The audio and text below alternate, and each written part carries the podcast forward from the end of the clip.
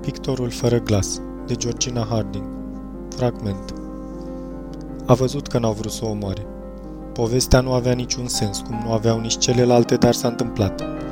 Paraschiva gătea pentru soldați. Ea curăța cartofi stând pe o bancă în fața ușii de la bucătărie. După ce îi curăța, îi arunca într-o cratiță pe care o ținea la picioare. La un moment dat a coborât în beci ca să aducă alți cartofi. Soldatul cu chip de bebeluș își dezasambla și reasambla pușca. Augustin s-a dus să-l privească, iar bărbatul i-a arătat că își repara arma pentru că se blocase.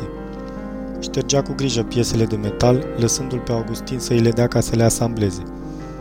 I se părea extraordinar modul în care piesele se îmbinau una cu cealaltă.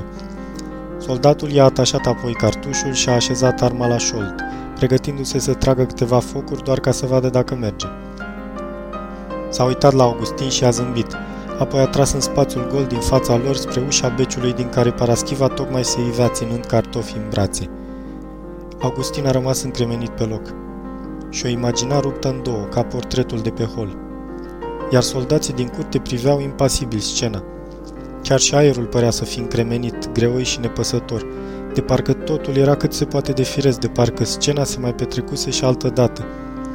Apoi unul dintre soldați a început să adune cartofii care se împrășteaseră pe jos în fața ei.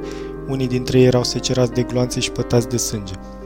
Soldatul cu chipul de bebeluș a lăsat arma și a târât-o pe paraschiva în curte, lăsând în urmă o dâră roșie. S-a întors apoi să ia o lopată, iar Augustin l-a urmat.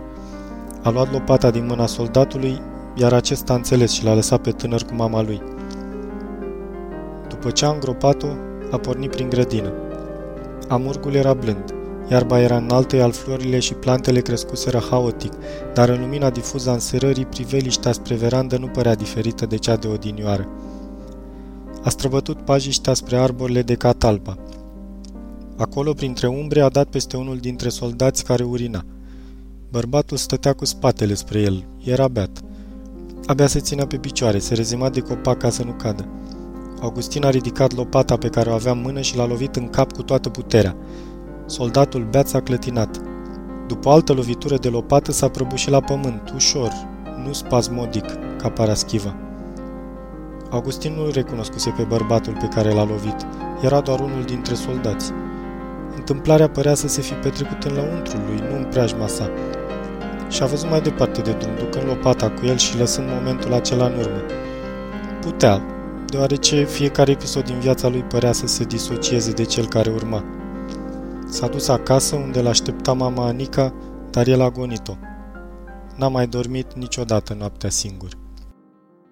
A fost Pictorul fără glas, de Georgina Harding. Lectura George Harry Popescu. Pentru a câștiga această carte mergeți la cyberculture.ro